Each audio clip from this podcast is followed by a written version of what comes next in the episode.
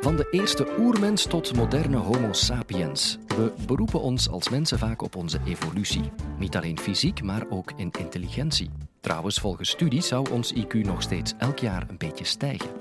Maar hoe zit dat bij dieren? Zijn ook zij slimmer geworden? Evolutionair bioloog Raoul van Damme neemt ons mee de geschiedenis in. Waren dieren vroeger dommer dan nu?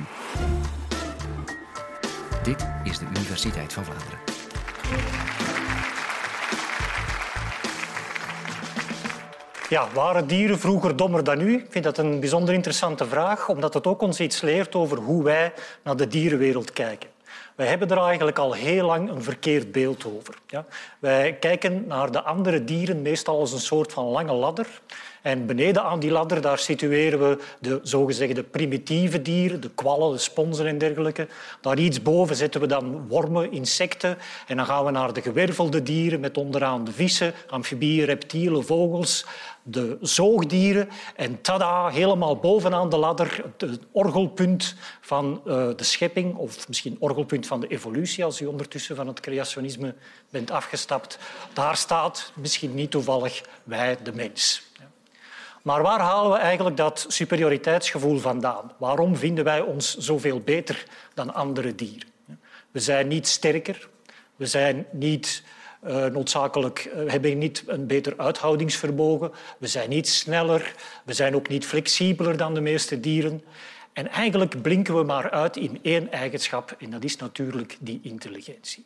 Hoe komt dat? Wel, uh, ongeveer 3,5 miljoen jaar geleden is onze hersenvolume beginnen toenemen. Die is in die loop van die tijden verdriedubbeld.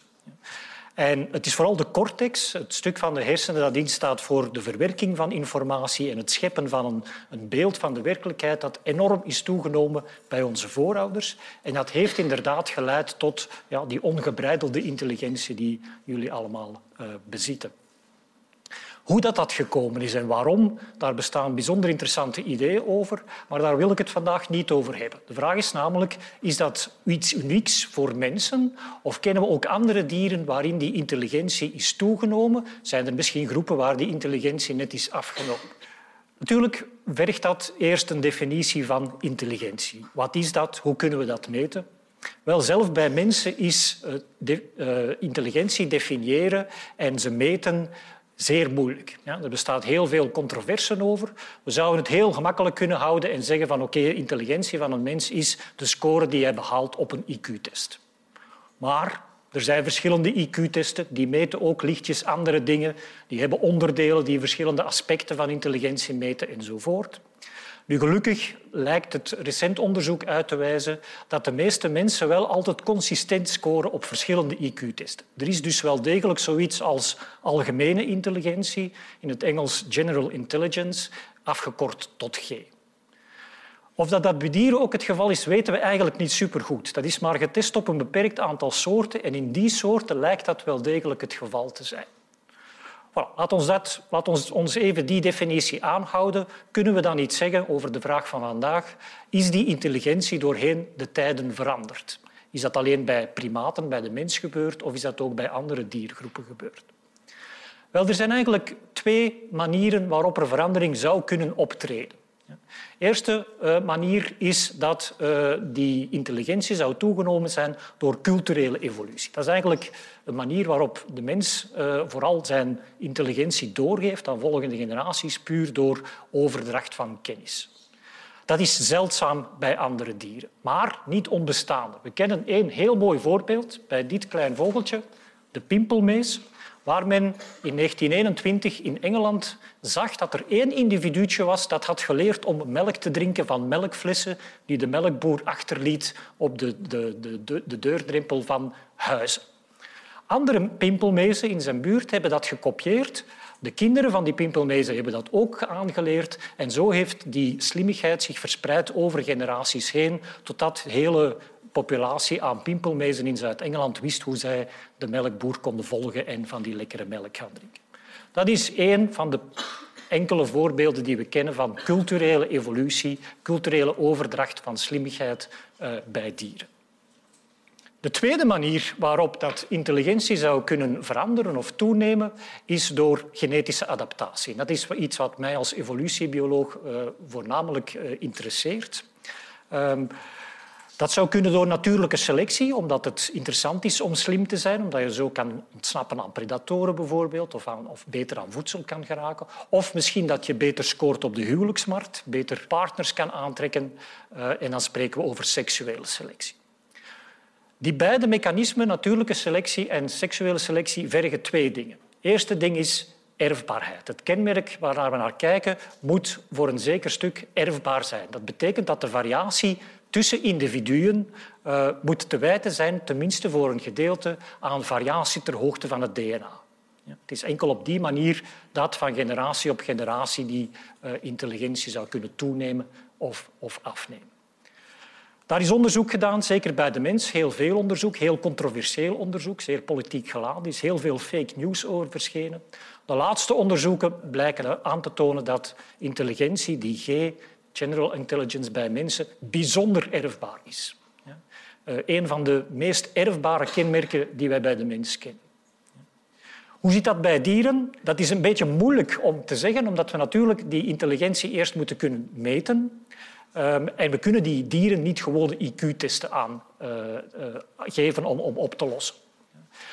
Dus hebben gedragsbiologen die zich bezighouden met de evolutie van intelligentie allerlei trucs moeten bedenken om toch die intelligentie te kunnen lezen. En uh, die trucs zijn de klassieke doolhoven, allerhande escapeboxen waaruit de dieren zo snel mogelijk moeten proberen te kunnen ontsnappen.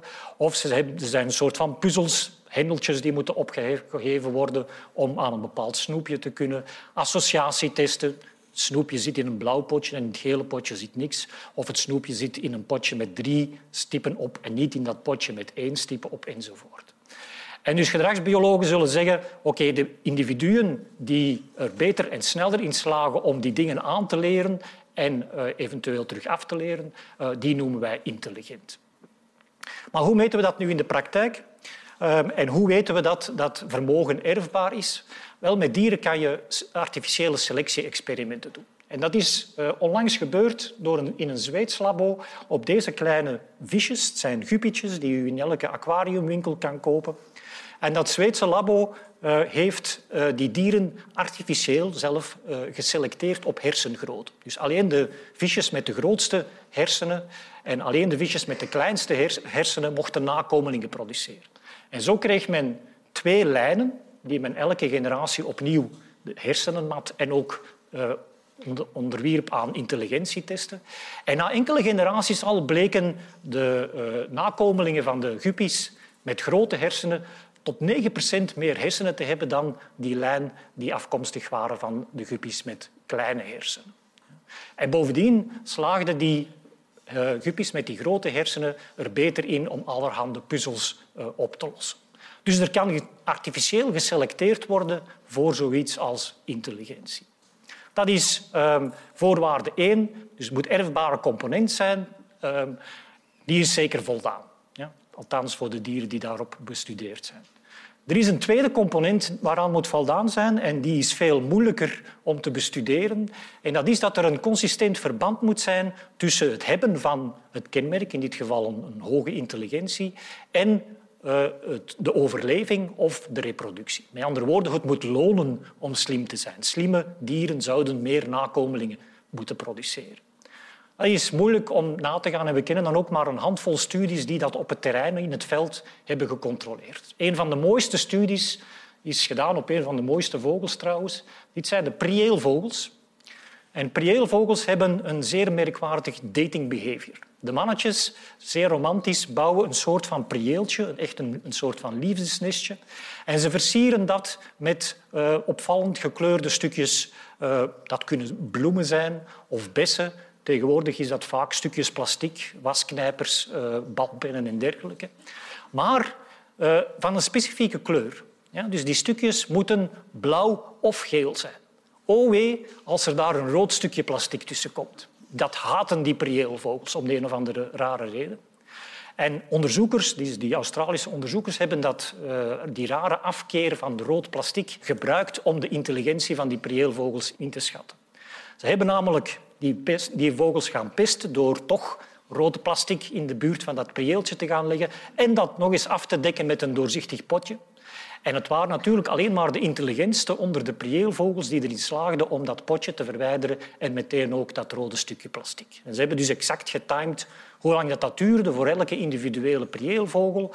En daarna hebben ze gevolgd hoe vaak uh, die verschillende prieelvogels partners konden aanlokken, uh, hoeveel nakomelingen ze kregen. En er bleek wel degelijk een mooi verband te zijn tussen intelligentie, in, in die zin dat de slimste prieelvogels de meeste partners konden aantrekken en de meeste nakomelingen produceerden.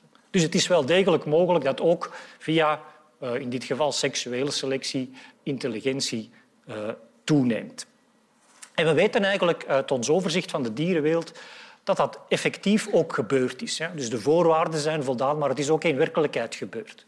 Niet zo dikwijls. Dus we kennen maar een paar takken aan de evolutionaire boom waarin die intelligentie een aantal keren is ontwikkeld. Bijvoorbeeld bij de walvisachtigen. Je weet, dolfijnen zijn gerenommeerd intelligente dieren, maar ook olifanten, papegaaien, kraaiachtigen en, merkwaardig genoeg, octopussen. Die hebben een veel hogere intelligentie dan de dieren die nauw verwant zijn aan hen. Hoe zou dat komen? Wat hebben die dieren gemeen? Wel, er bestaan opnieuw twee visies over, twee belangrijke visies. De eerste is wat men noemt de ecological brain hypothesis, de ecologische hersenhypothese, die zegt dat intelligentie evolueert omdat het uh, loont in termen van ze kunnen beter ontsnappen aan uh, predatoren of beter aan voedsel geraken. Dus dat zijn ecologische factoren die uh, intelligentie zouden uh, bevorderen. Um, en we kennen daar inderdaad een heel mooi voorbeeld van. Ja, in Noord-Amerika uh, leven er vogeltjes die eigenlijk er net uitzien als pimpelmezen, maar die luisteren naar de naam chickadees. En die uh, leven vaak in barre omstandigheden en, en, moeten periodes zien door te komen met heel weinig voedsel. En ze doen dat door tijdens rijkere periodes voedsel te gaan verstoppen op bepaalde plekken in hun territorium. En dan in de winter gaan ze die plekken terug opzoeken. En we zien dat die vogels, in vergelijking met andere vogels, enorm goed ontwikkelde geheugencentra hebben. Dus er is een evolutie naar een verbeterd geheugen gebeurd. En binnen die chickadees weten we dat populaties die in zeer moeilijke gebieden voorkomen, bijvoorbeeld in Alaska, nog grotere uh, geheugencentra hebben dan bijvoorbeeld chickadees uit, uit Kansas, waar het wat minder moeilijk gaat. Dus het kan wel degelijk uh, gebeuren onder invloed van ecologische factoren. Tweede school zegt van nee, het is niet zozeer die predatoren of die voed dat voedsel dat belangrijk is. Het is eerder de omgang met soortgenoten. Sociale dieren zouden sneller intelligentie evolueren. En effectief, als we terugdenken aan dat selecte clubje van dieren waarin dat intelligentie snel geëvolueerd is, de walvissen, de olifanten, eh, de, de, de, de kraaien, de papegaaien, zijn allemaal dieren die in groep leven en dus daarbij gebaat zouden zijn. Octopussen niet, maar dat is dan weer de bevestiging van de enige regel in de biologie waar geen uitzonderingen op bestaan. En die regel die zegt dat op alle regels in de biologie uitzonderingen bestaan. Oké, nu denkt u misschien van hij heeft zich daar serieus klem gereden, want ik heb geschetst hoe het zou kunnen dat intelligentie evolueert. Alle voorwaarden zijn voldaan. We kennen de drivers, de, de drijvende krachten achter die evolutie.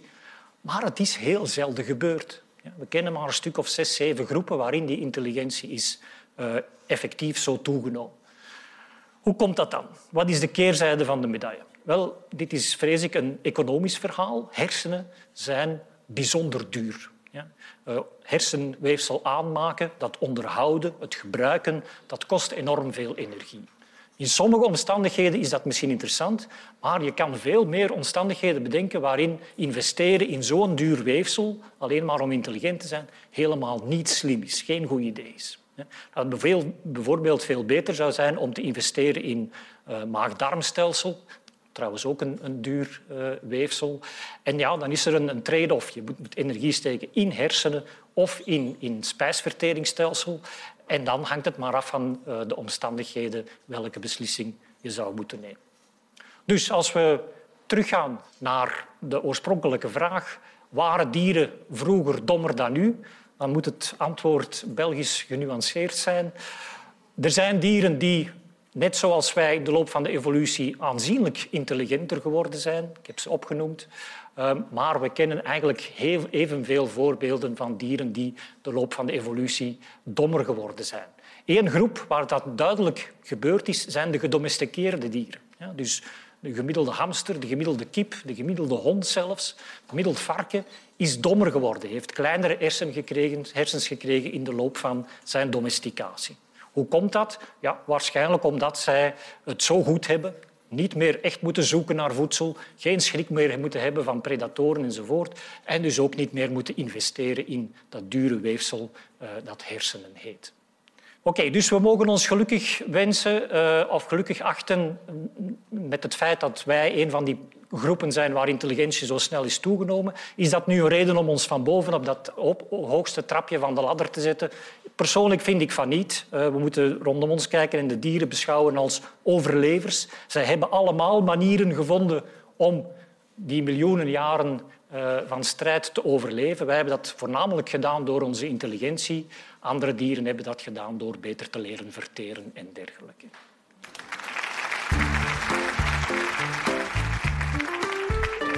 Dankjewel, professor Van Damme. Meer weten over de dierenwereld? Beluister zeker onze podcast Waarom geeft je kat je kopjes? van professor Tini de Keuster. Of Kunnen dieren slagen voor een wiskunde-examen van Rudy Dogen.